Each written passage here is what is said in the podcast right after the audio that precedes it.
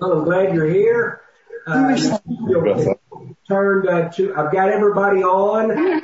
Uh, so uh, if I start hearing some bizarre sounds, I'm going to mute everybody, but we're going to keep everybody on. And if you want to uh, uh, participate, uh, you feel free to do so, and uh, I'll, hopefully I'll be able to see you, and uh, we'll go. But we're in First Peter, and uh, we're looking at the first imperative in Peter, the first Um, commandment to obey, and what Peter is doing. If you remember, is that as the Holy Spirit leads him, he is teaching us how to endure trials. He's teaching us to endure persecution. And he's doing that through a way in which you or, you or I may not have thought to do it, but he's teaching us that the way through trials is not to avoid them, but is to obedient, to be obedient through them and let the trials accomplish their purposes in our lives as God sends them and allows them uh, for his glory to build us up in his faith and to grow us into greater conformity and dependence on his son, Jesus Christ. So we saw last week, we started this as I'm outlining this according to these imperatives. We saw the first imperative uh, in verse 13, and that imperative was to gird up the loins of your mind.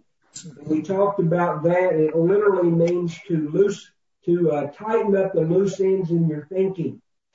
And it was an encouragement not to fret over the world or be focused on the world and the waves and the storms of the world, but to set our hearts and our minds uh, as Jesus did toward uh, the, the ultimate reason why he came and for us as pilgrims that focus our laser-like attention on who we are in Christ and uh, because of what he's done in our lives. And so that's what it means to gird up the loins, to persevere in our thinking, to, to, to already have made a moral decision about things that come up in our life. And we talked about that in good detail. And then what the Peter does as an untrained fisherman, uh, as he is borne along by the Holy Spirit, he teaches us that one of the ways that we get through the trials of obedience and through obedience is that we would remember the blessings. Uh, and then we talked about uh, in verse three, if you look at chapter one, we talked about the salvation that is of God and of the Godhead. We talked about uh, the foreordination and the predestination of the Father. We talked about the obedience, death on the cross of our son, of our Savior, and then we talked about the Holy Spirit's work of regeneration, Godhead coming together to secure our salvation. And we talked about the fact that we are elect, that we are just pilgrims passing through. And then we looked at the blessings uh, of living hope. We talked about that in good detail. And then we uh, started talking about the inheritance, which is this transfer of possession from one generation to the next. As, as the father bestows all of the inheritance on his son, and because we are co-heirs with Christ, we are partakers of that inheritance. We are adopted into the family and now we have all the rights and privileges of sons. If you can fathom that, that we are no longer just slaves, we're no longer friends, but we are uh, fellow heirs with Christ and we are brothers with Jesus Christ. And we talked about the great inheritance that is ours. Uh, we were, we were finishing in verse four. We talked the inheritance is incorruptible uh, we talked about the inheritance is undefiled. We talked that there's no germ of sin in it. Uh, there's nothing that taints it. Uh, and then uh, it doesn't fade away. As we closed last week, we were we were focusing on the reservation we have in heaven. Part of our inheritance is it is reserved. You guys ever uh, had to be kicked out of a reservation? You had a res- reservation in a, in a in a restaurant, or you had a some earnest money down on a on a house, and then something happened in life. Uh, higher up than you gave them a little more money, and you lost your reservation, or however you lost your reservation. Just want to encourage you that our reservations in heaven cannot be canceled. They cannot be revoked. There's no one's going to come along and take our reservation from us. We're not going to be and go to glory and I'm sorry I don't have your reservation, Mr. Martin. but it is there. It has been written before the foundation of the world. The Holy Spirit guarantees it. These reservations are secure in glory and, uh, they will be there when our time comes. As Donovan's time came this week, uh, when he met face to face with his Savior, that reservation was kept and we trust that he is in glory. So all of us, our reservations will be there. There will be no disqualifications or forgetting or whatever else happens. It is reserved. And then we talked about that that res- inheritance is kept uh, by the uh, power of God in verse 5 through faith. And we talked about that word kept is a military term and it means it's garrisoned. It is protected by Lord God Almighty himself, the host of the armies, and that is kept through the means of faith that he has given us and it is secured for us.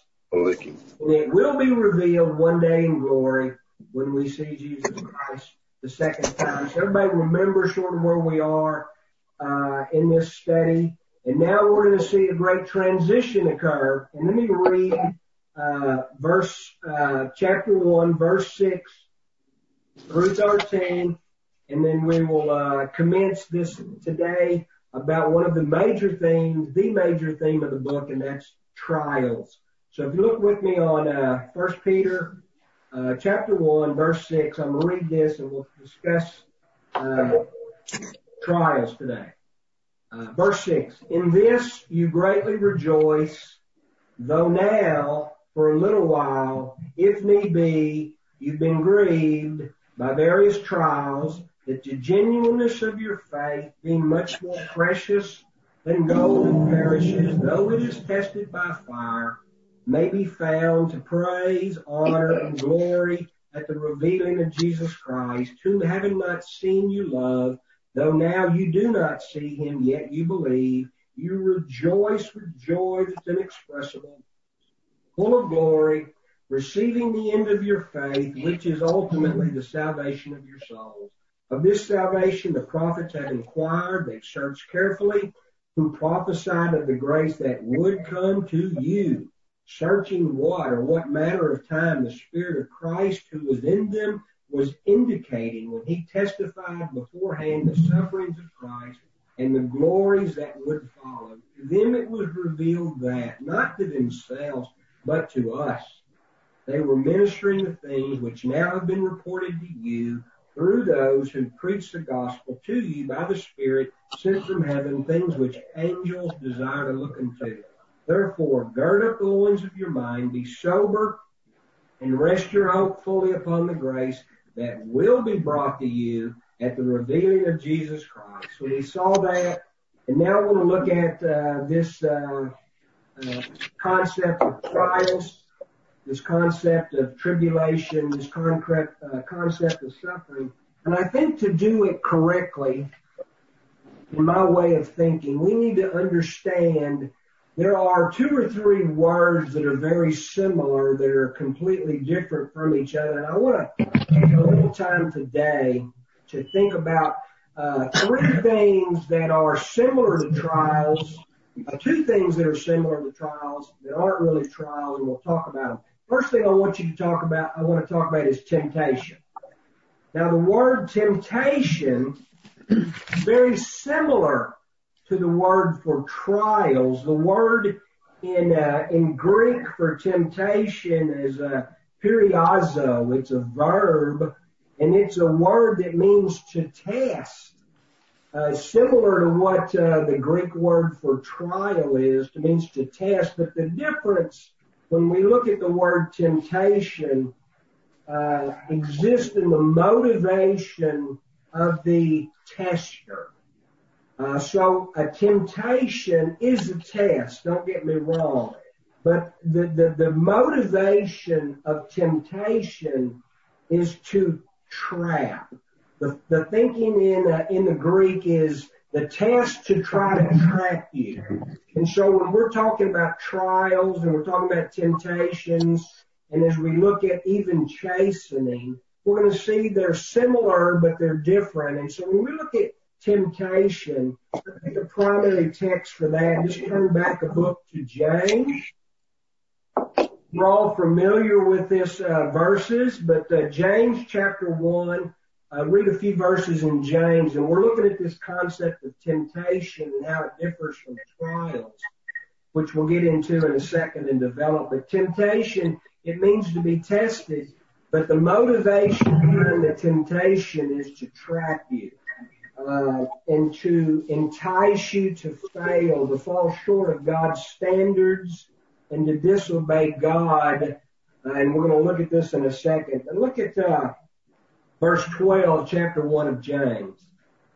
Blessed is the man who endures temptation, for when he's been approved, he will receive the crown of life which the Lord has promised to those who love him. Let no one say when he is tempted, I'm tempted by God, for God cannot be tempted by evil, nor does he himself tempt anyone. But each one is tempted when he's drawn away by his own desires and enticed. And when the desire is conceived, it gives birth to sin. And sin, when it is full grown, brings forth death. We see this concept of temptation said that it's a test, all right, but the motivation behind the test is failure and to trap us. And the and the originator of temptation, of course, is Satan, our adversary, uh, the roaring lion. Scripture tells us, matter of fact, we'll get into this later, that he's a roaring lion and he wants to devour us.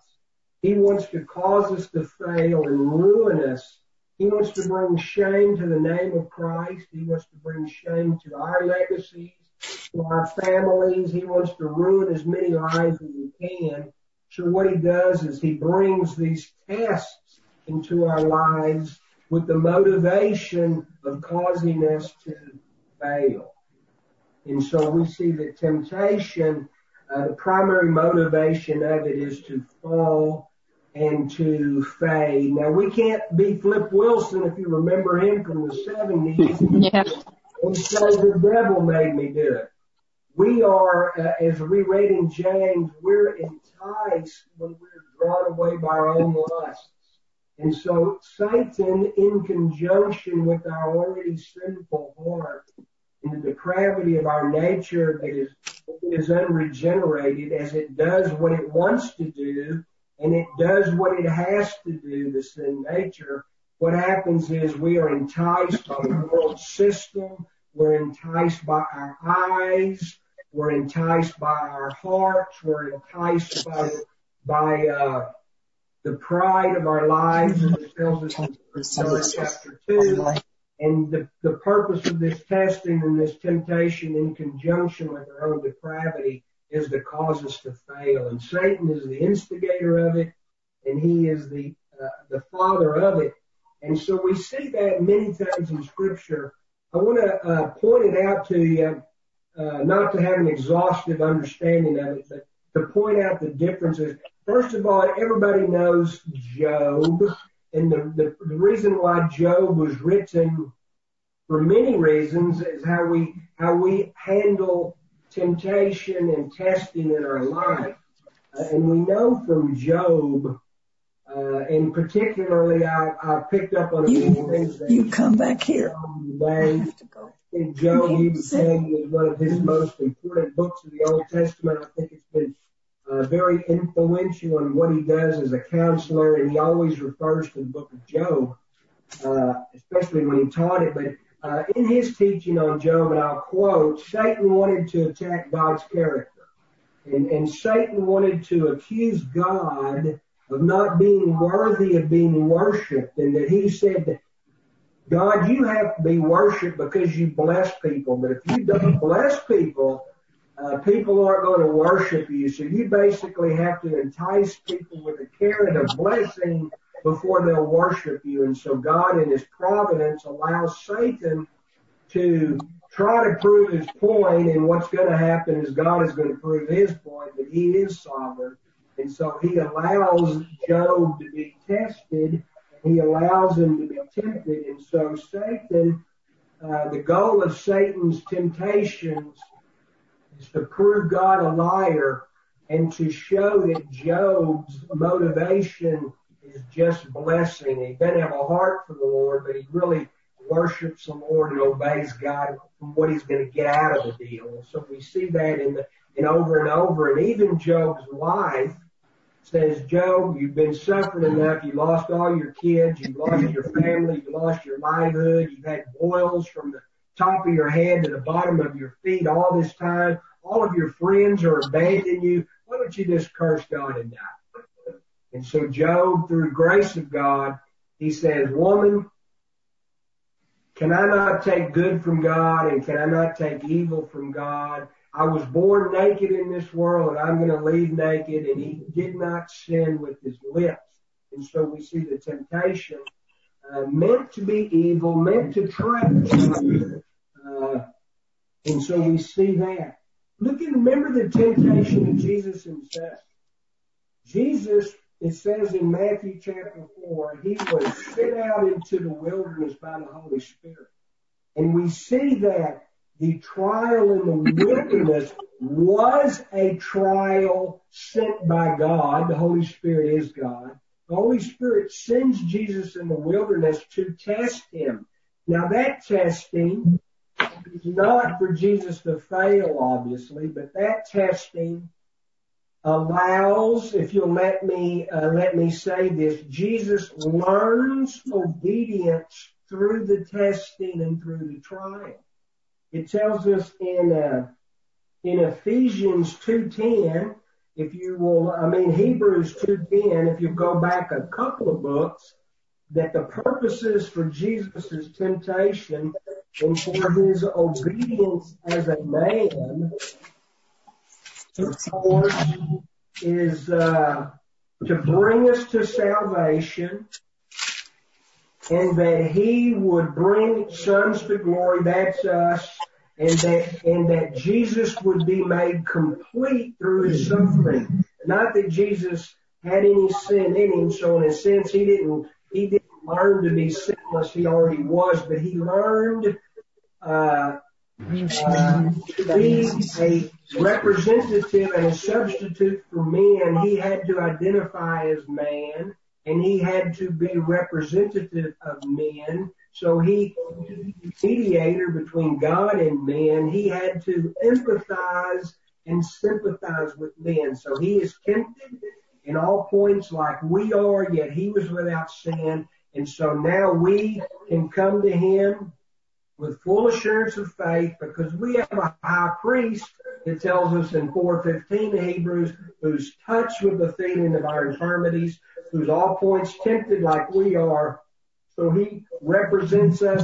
He empathizes and he, he sympathizes and he understands us. So we have a high priest who we can go to with full assurance because he's been there He's gone through it and he has come out the victor through it. And so we see this temptation. Now in the temptation, in Jesus in the wilderness, he was tempted. So if you're writing these things in our trials that God sends, that God allows, we can be tempted in the trial, right? Job was tempted in the trials that God allowed and he was tempted and as a matter of fact, he was at times bitter.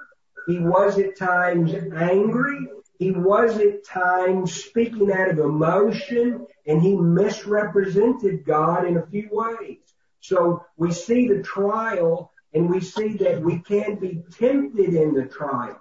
Jesus was tested by God in the trial, but he was also tempted. And he was tempted to be presumptuous, to jump off the building and let, let the Father save him, let the Spirit save him.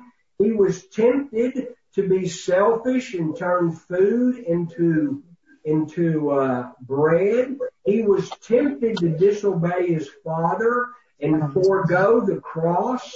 So he was tempted. Now you ask yourself, can Jesus be tempted? Yes, he was tempted. He was tempted. Here's a little bit of theology for you. He was tempted externally, but he was not tempted internally. Does anybody want to gather what that means and tell me he was tempted externally, but he was not tempted internally? Anybody want to take a shot at that? Unmute yourself if you want to take a shot at that. I wanted to just say, um, and, and this goes along with that. I mean, the temptation reveals the heart to me. The trials reveal the heart. And so, uh, with Job or with us, whoever it is, besides Jesus, it reveals that we have sin nature, that we are the propensity to sin and, and to do wrong. Whereas with Christ, it reveals his perfection of character and who he was. And so to me, that, that's what I saw through that whole thing you were saying was the revelation of where our heart is, that we are desperately wicked, but Christ is not. Thanks for that, Sheila. Hmm, that was good. He was tempted externally, but he was not tempted internally because he does not have a depraved nature, a sin nature. So, uh, excellent. Anybody have any comments on, on the external temptation versus the internal? Theologians call this impeccability. I don't want to blow a brain cell this early in the morning, but, uh, uh, just the, uh, uh, the whole concept of how could Jesus have been tempted even though it was impossible for him to sin. And I won't uh, get into it too early, but, uh, uh, we'll, uh, we'll just leave it at that. But, uh, and then another guy that I want to talk about is David, man after God's own heart. David was tempted and tested in many ways. He was tested differently than he was tempted. He was tempted when, uh, you know, that's the story in 2 Samuel chapter 11. When the king should have been out fighting, it's a spring of the year, the, the ground is thawed and it's a good time for men to go out and fight. Uh, when, when David should have been fighting, he stayed home and he let uh, his uh, kings and generals go out and fight. And what did David do? He he was lounging around on his porch, and he saw Bathsheba. And the word "saw" he didn't just take a quick glance. He saw, and he continued to see, and he yeah. it over in his mind. He knew that Bathsheba was a married woman, and he and he he he chased her he committed adultery against her, fornication, and, violated the oath of the king and the commandments, several of them. So, David was tempted, and that temptation came from the own, as Sheila said, from his own uh, sinful heart. He he saw and he desired. He was enticed, and that enticement gave way to sin, and that sin gave way to death. So we see David's temptation was not from God. It was a temptation from his own heart that Satan is the instigator of it. And, it was designed to trap David, and it did. And he paid the consequences of that the rest of his days. So we see two different things. Now later, uh, earlier, David is tested by God and that testing proves that his faith is genuine, and we'll get into that in a second. But uh, so we see temptation. The motivation behind it is to cause us to fall and to fail. God is not the author of the temptation. He never tempts anyone to fail. He never tempts anyone to fall short of his character and to sin, so he's not the author of it. But we can be tempted when we're drawn away by our own lust. So we see temptation and the differences. Now let's look at another one as we get, as we sort I guess, work up to this. Anybody have any comments about temptation? Uh, unmute yourself and feel free to comment uh, before we leave temptation. Uh, second thing is chastening. Now chastening is a punishment and it's a specific consequence for specific sin in your life. And uh, the primary verse on chastening, as you all know as students of the Word, one of the great benefits and privileges we have as teachers is to see our very astute students, as they know this probably better than, than I do, but uh, the, the, the foundation for this chastening concept which is very similar to temptation and trials, is in Hebrews 12. And we see this in verse, uh, verse 5. Hebrews 12 verse 5 as we look at chastening, which is specific consequence and punishment for specific sin in our life. Verse 5, chapter 12, Hebrews, and you have forgotten the exhortation which speaks to you as sons. My son, don't despise the chastening of the Lord, nor be discouraged when you're rebuked by him, for the Lord loves whom he chastens and scourges the sons that he receives. And if you endure chastening, God deals with you as sons. For what son is there whose father doesn't chasten? But if you were out without chastening, of which all have become partakers, and you are illegitimate and you're not really a son.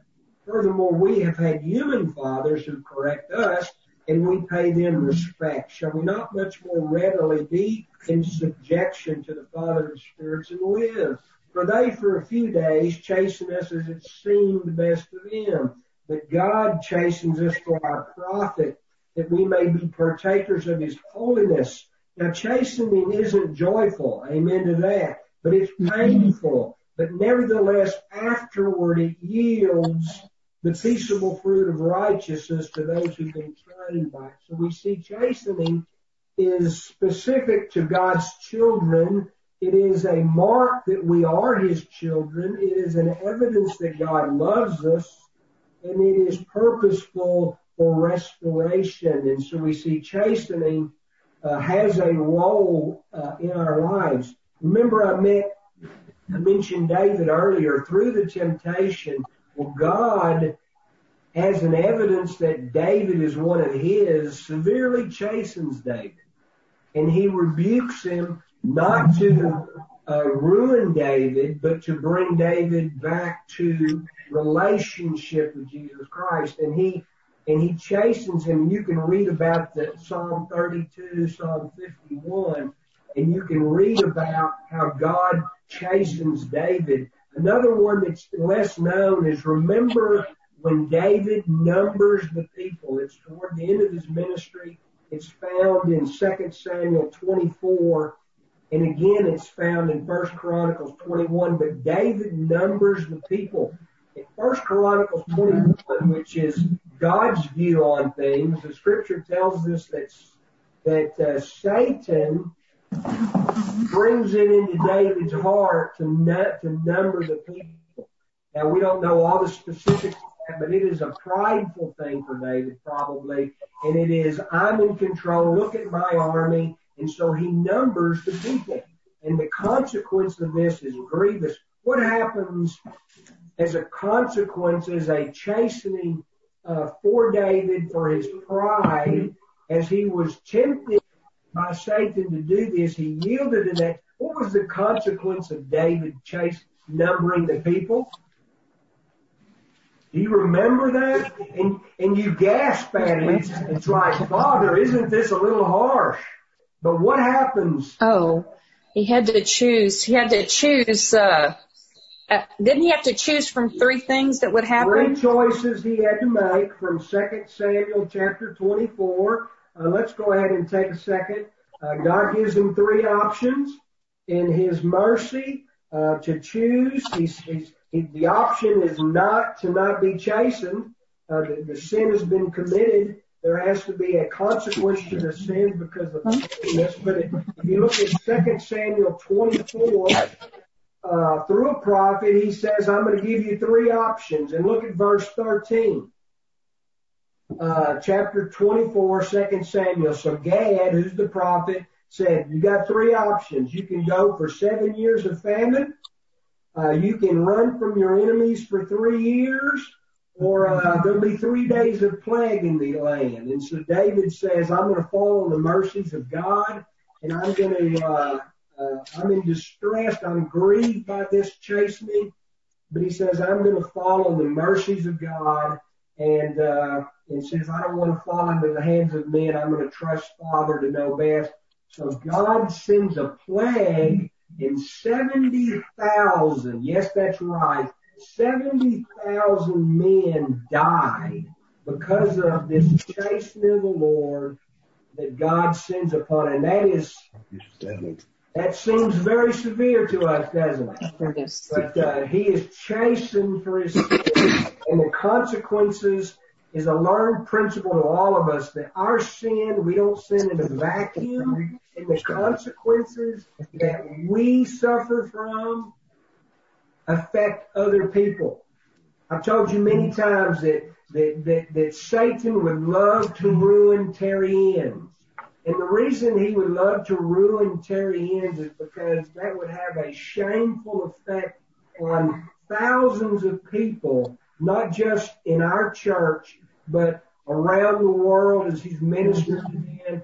And that would have a, a earthquake effect and that's what he wants to do. And so he loves to chasten, and if by God's grace Terry did fall, that would be a great victory for Satan and his forces because the chastening that Terry would feel from that and experience would affect all of us, right?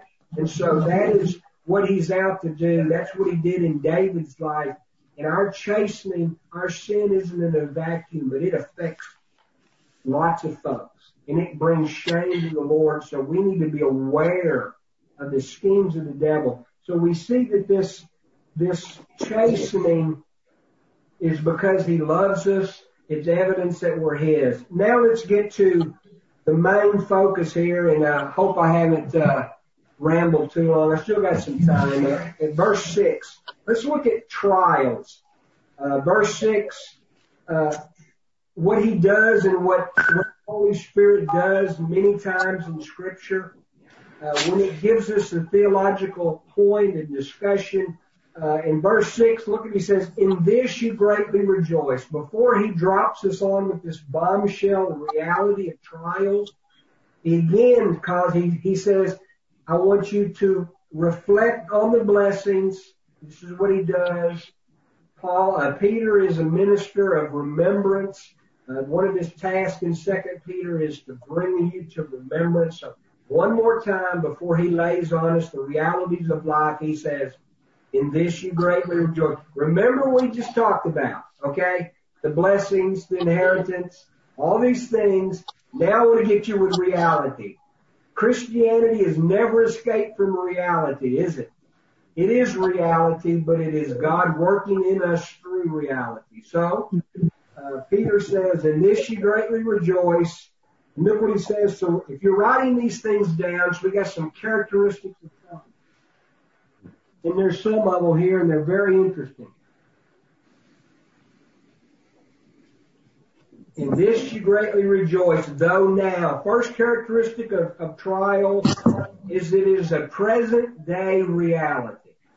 Trials are present day realities. Jesus said in John 16:33, "In this world you will have tribulation." It's not might, it's may, it's may, it's not maybe, it's will have persecution. And in that context, he's telling his disciples, I'm about to go away. I'm leaving you my peace that in my peace, because you've been reconciled to the Father through the work that I'm about to accomplish on the cross, and for us as we apply that to us, we can have the peace in the suffering and in the trials. So we understand that, uh, as, as Peter says, though now, now we have trials, now we will have trials, now we are in trials, as I always say, if you're not in a trial now, just wait because tomorrow you. yeah. That's right. Uh, so in trials, it says, though now, present reality of trials is that they will happen. They are unavoidable. We live in a fallen world and the consequences of a fallen world is that we will have trials and we are in this world no pilgrims passing through it, but we're going to have trials, and it is good for us to have trials. So we see this reality uh, of trials. Uh, uh, so that's one thing. Number two, And this is a uh, something that once you get a, get through it, you can look back. But look what he says here. Though now for a little while. Remember the first, you probably don't, and I would be shocked if you did. The first little meditation I did eight weeks ago was perspective. And the perspective is trials we're in now. That little phrase, a prepositional phrase, I, think uh, uh, Pamela wants to correct me. She's the English teacher over there. For a little while, I believe that's a preposition. It modifies the trials and it's sort of a time length. It says, we're in them now, but they're for a little while. We need to have perspective. Uh, remember what I told the home group? You know, uh, you know, we are, we need to have focus on the eternal, not the, uh, not the, the present day situation. And, and I, and I had everybody do a little test. And how long was Israel in the wilderness? Guys that are with me, unmute and tell us the answer. 40 years. 40 years. 40 years. How long were they in captivity in Babylon? Mm-hmm. 70 years. 70. How long were they in, in, a captivity in Egypt? 400.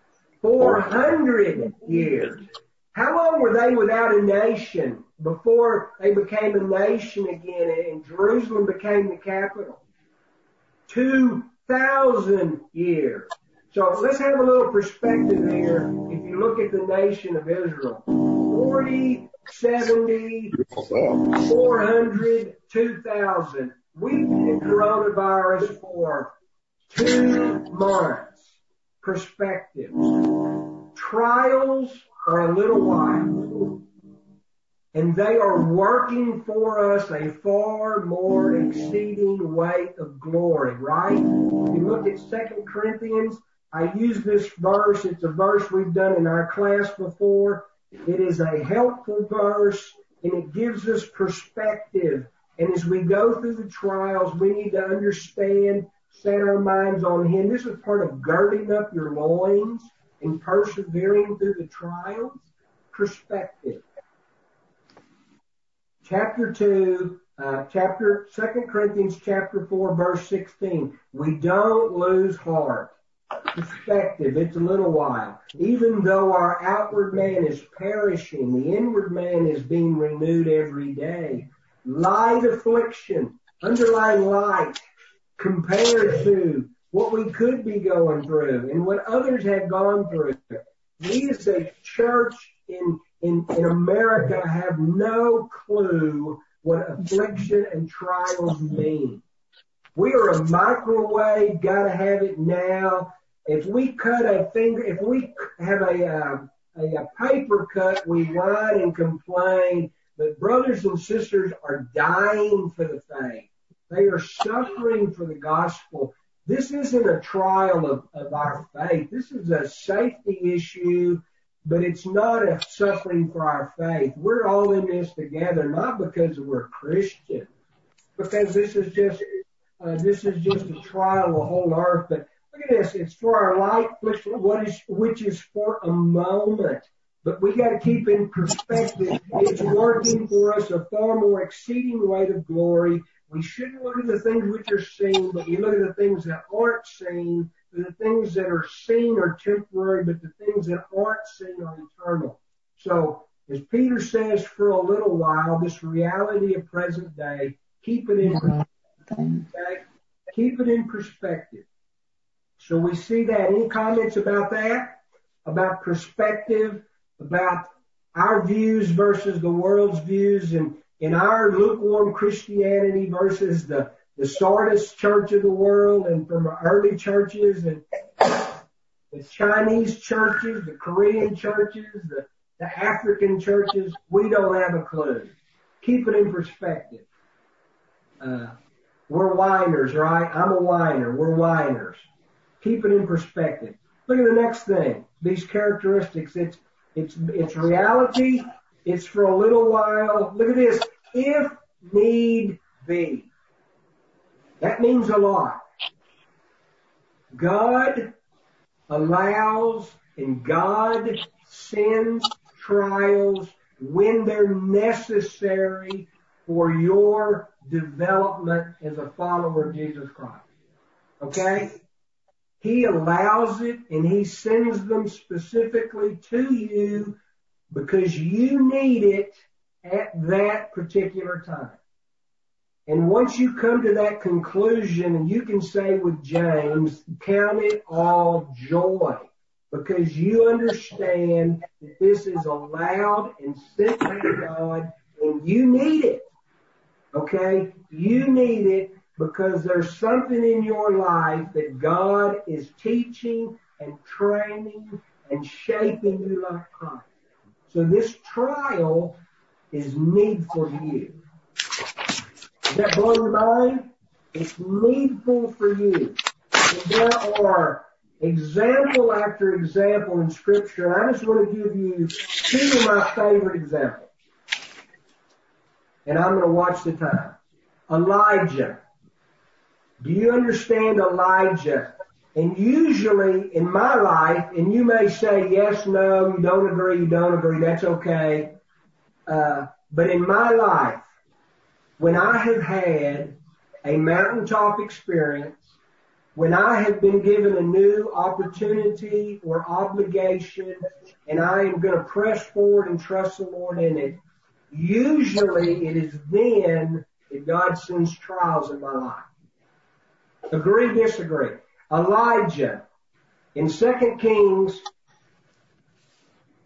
1 Kings chapter 18, you remember the prophet Baal's 450 prophets. Elijah pulls this test. He says, if your, if your gods are real, let's build this big altar. Let's pour water on it. And if your gods are real, why don't your gods send fire and burn up this altar? And the Baals are going, okay, they're cutting themselves, they're praying to their gods, and nothing happens. And then Elijah says, he laughs at them, he mocks them. He says, maybe your gods are on a trip. Maybe your gods are busy. Maybe your gods are actually going to the bathroom. And he just sarcastically mocks. Okay? And so, and then he says, I'm going to call out to Jehovah, the one true God, and he does, and God sends the fire and it burns up not only the sacrifice of the altar, but it burns up all the water around it. So Elijah has a mountaintop experience. Okay? So like I said, he sends the trials when he needs it. What does Elijah do the next day? And it's shocking. He's afraid of Jezebel, a woman, and that in those days was a grievous thing uh, the way they thought of women. So he's afraid of Jezebel and he runs this mountaintop experience. It should have given him all the confidence in the world in, in Yahweh and that he is the real God. The next day he's afraid of Jezebel. He runs a hundred miles without stopping and he holes up in a cave and he says, woe is me. I'm the only one left. I'm the only prophet. Nobody else is around. God says, get out of that cave. Realize this trial is for your benefit so you'll see, not that I just proved myself with the Baals a day ago, but I am proving to you, you don't need to have self-pity. You don't need to have a, self-focused party. You need to trust me. And he speaks to him in a still small voice. So the trial came to Elijah when Elijah needed it. And as I said in my life, he sends trials to me after I've had a mountaintop experience, after I've had a new role or opportunity. Anybody agree or disagree with that?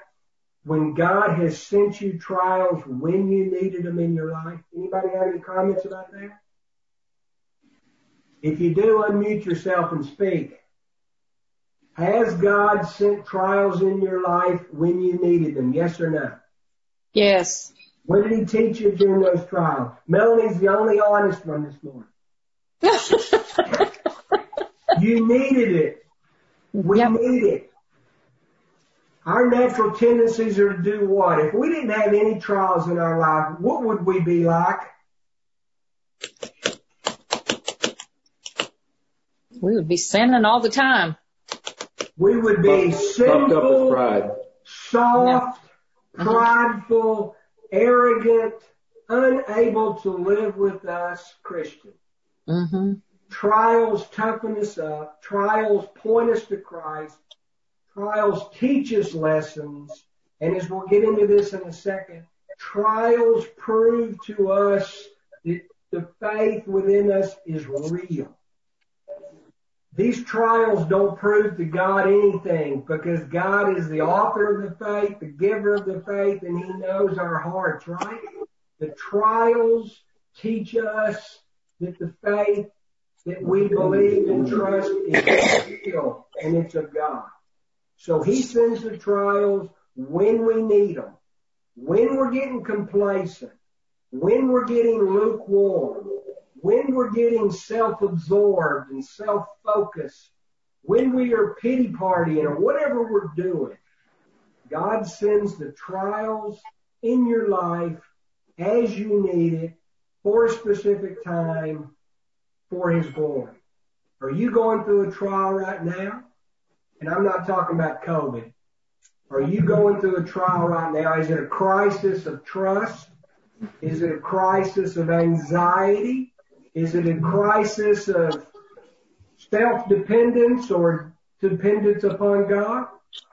God is sending it for His glory, not to trap you, but to encourage you in His faith. So be thankful. Be joyful because it is purposeful. It is evidence that you are His and it will ultimately, when you get on the other side of it, you're going to look back and say, thank you for the trial because it taught me blank. Are you going through that right now? I hope you are. And I say that not tongue in cheek, but I say that because it's good for you. It's needed by you. Okay? Comments or questions? Uh, yeah, Don, I just have one comment. Um, you know, I've been going through um, some trials at work, and one of the things that Terry shared with me that really helped me a lot was that sometimes God sends us these trials to show us in ways that we have grown. Because, you know, I was saying to him in the past, this is how I would have responded. But but because of what Christ had done for me, I was be able, I was able to respond more Christ-like. And that really opened a new way of thinking for me that there are sometimes that there are trials there in which he shows us how he has grown us and drawn us to him. And that was such a blessing. And I just rejoiced in that. So Excellent. Excellent. Very good. Anybody other comments on trials? How how it's caused you to reflect upon God's progress in you? Or is it teaching you something about where you need to be? Any comments? The next thing we, we've seen the present day reality. We've seen a little while. We've seen that they are sent when they're needed. Uh, and we've seen, uh, oh, another one, uh, Paul. Remember why Paul got a trial sent to him? Uh, it tells us in 2 Corinthians 12, 7 that so that I wasn't puffed up with the abundance of revelation that I was given. No one was re- revealed more about the mystery of the Godhead than Paul. He was caught up into the third heaven for 14 days and he was shown unutterable things, okay? And so this is a mountaintop experience that is not matched by any one of us on this Zoom chat room, okay? He saw things, he experienced things, he was told things that we will be shown one day on the other side of glory. But Paul was shown these things. And so the natural tendency of even Paul is to be puffed up. Wow, I've arrived. Look what God has done and shown me. And so he needed this trial. What was this trial? Thorn in the Second flesh. Corinthians 12, 7, a thorn in the flesh. Mm. And this thorn was needed at this particular time, after this mountaintop experience, to, to create in Paul humility and total dependence upon the sufficiency of God's grace, right? And so, so that he would know. Sends this trial to buffet Paul. Paul asked for it to be removed three times, and Jesus says, My grace is sufficient. My strength is made perfect in your weakness. So he sent the trial when Paul needed it for the reason that I just mentioned. Another reiteration of what Melanie said, of what every one of you thought the purpose of the trial. Now, we see about the trials, and let's not doubt this, you have been grieved. Trials, that word is distress. Trials distress us. And as Sheila has said, trials distress us. And as Job was taught, reflect us and cause us to think about what's in our hearts, right? Mm-hmm. Job, through the trials, tempted to and succumbed to bitterness and anger and said some things about God he later resented and, and, and repented for. These distressful things stress us and really show what's in our hearts, right? So these trials are distressful.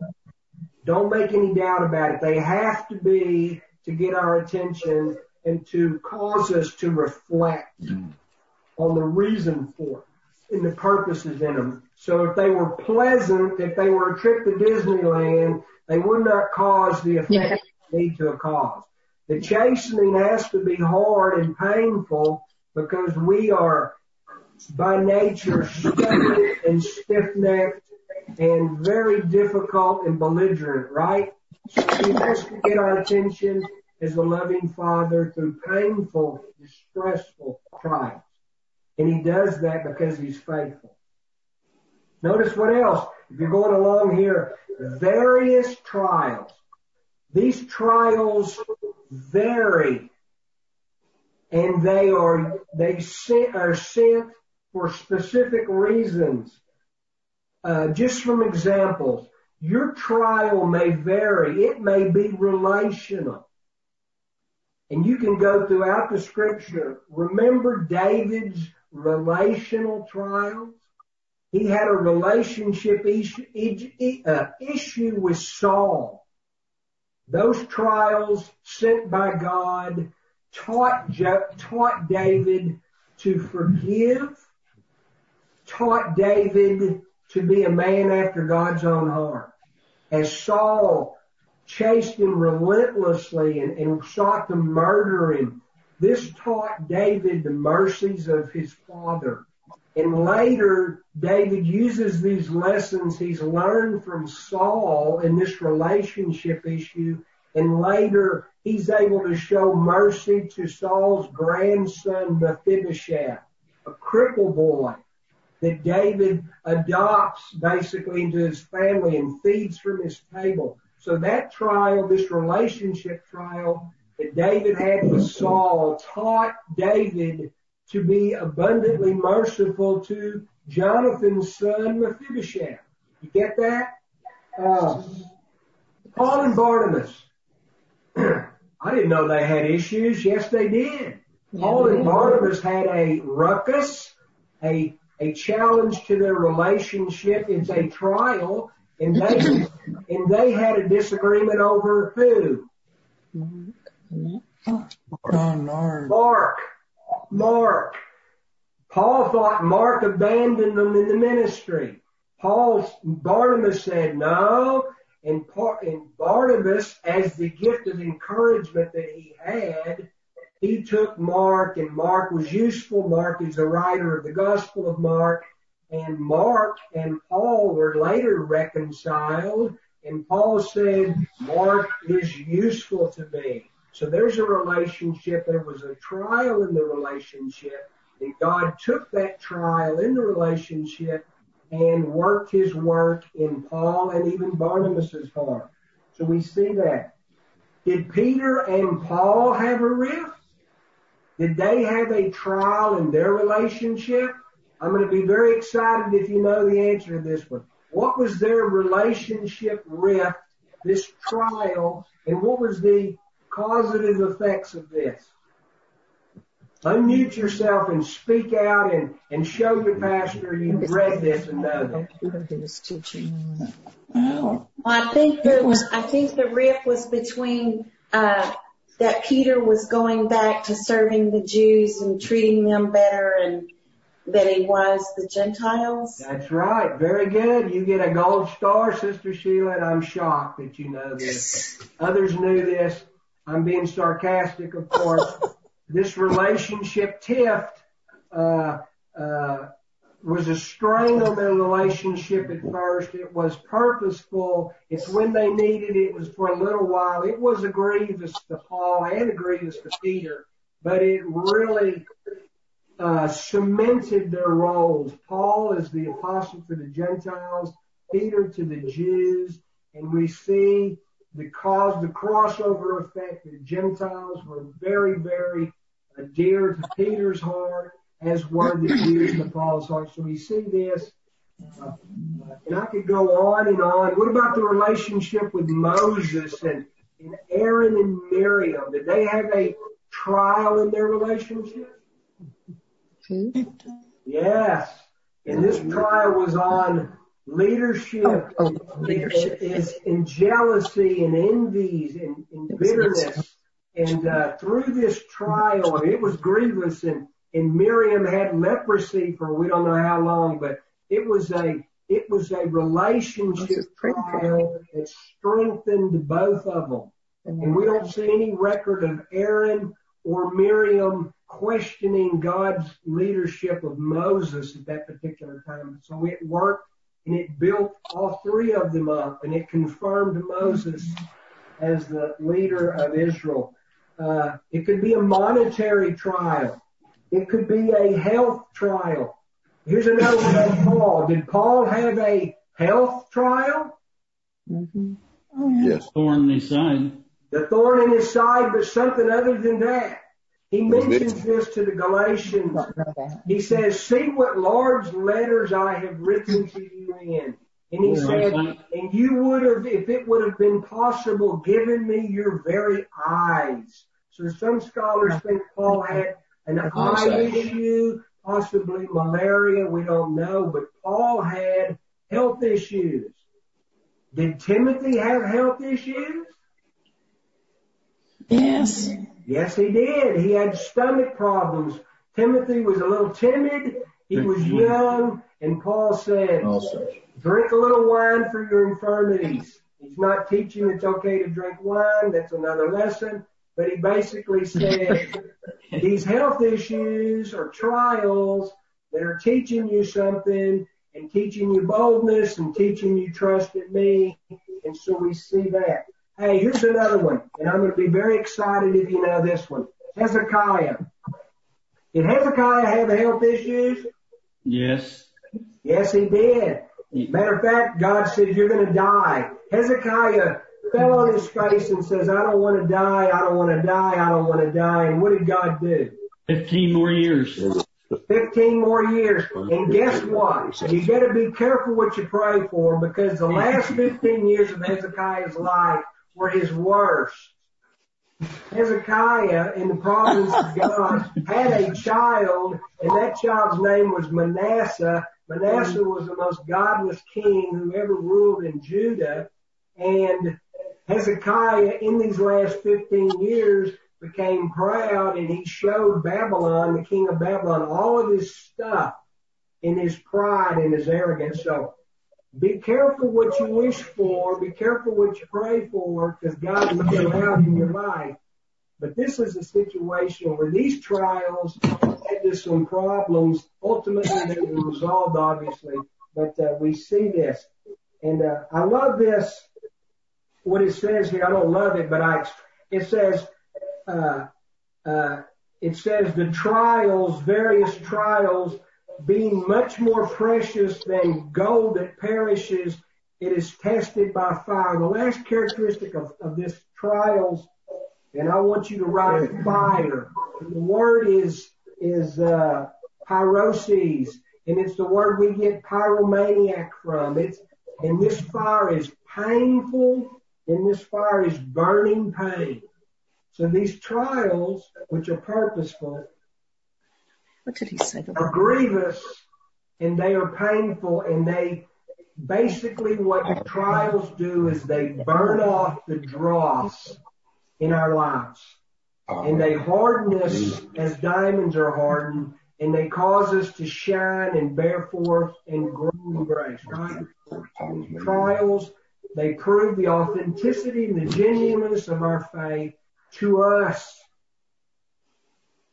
When Abraham was, was trialed and when Abraham was tempted and tested in Genesis 22, what was the consequence of Abraham when he put his son Isaac on that altar? And he would have killed his son Isaac. What does Hebrews say? This trial, it, it, it solidified this progress of faith in Abraham's life. What does it say in Hebrews? Why was he about to kill his only son? Because he believed what? That God would raise him from the dead. He believed ultimately that God would raise him from the dead. So we see Abraham, who has been, has, has seen God evolve his faith through obedience and through trials. You go from a man that lies about his wife, who who is afraid of these kings, afraid of his enemies, Well, man who would not hesitate to kill his only son, whom the promises were made to. And he has come to this conclusion as God has grown him in faith through trials and through obedience. That if I kill my son, God's able to raise him up. And that's what trials do in our lives. That's what trials do in our lives. So we see that as I close this, uh, the reason why the trials come is for the genuineness of our faith to be proved to us by God. He already knows. And then look at verse, uh, verse seven.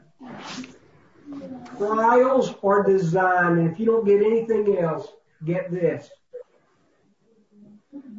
Though they're tested by fire, that these trials may do what? These trials are meant to elicit praise to God. These trials are designed to honor God. These trials are designed to glorify God. They are found to praise, honor, and glorify God at the revealing of Jesus Christ, right?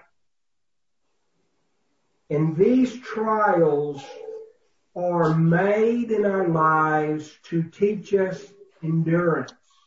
And as we get into next week, we're going to talk about endurance. And endurance is the evidence of real faith.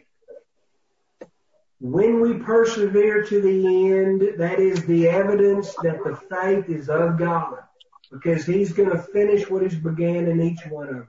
So these trials, guys, we count it all joy because it gives us perspective and it trains us and it teaches us. But ultimately, these trials praise God, they honor God, they glorify God, and they bring endurance in our lives. Okay?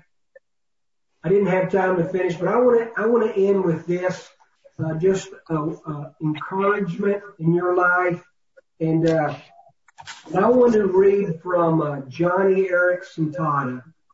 She is 70 years old, and she has been in a wheelchair as a paraplegic for 53 years.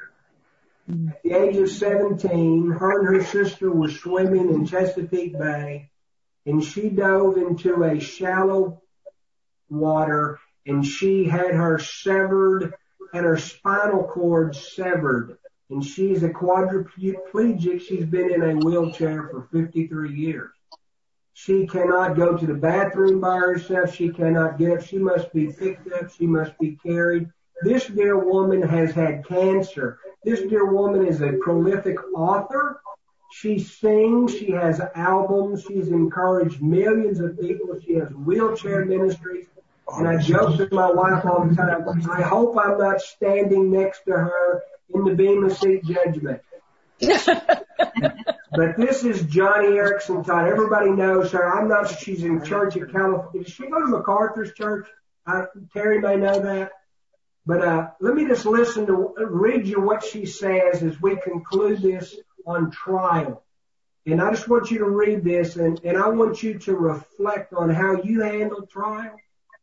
Uh, don't act like Elijah did at times, but understand, count it joy, and be thankful for the trials. Let me read from this dear woman. Uh, not too lengthy, but it'll take a minute. In the worst of times, Christians could and should be at their best. I think we are at best when we remain hopeful. I think we're at our best when we are confident in God and His hold on the future and that we are prayerful and we have expectancy in our life. Now, can you think of this woman, 53 years in a wheelchair? She says this. Could you say this?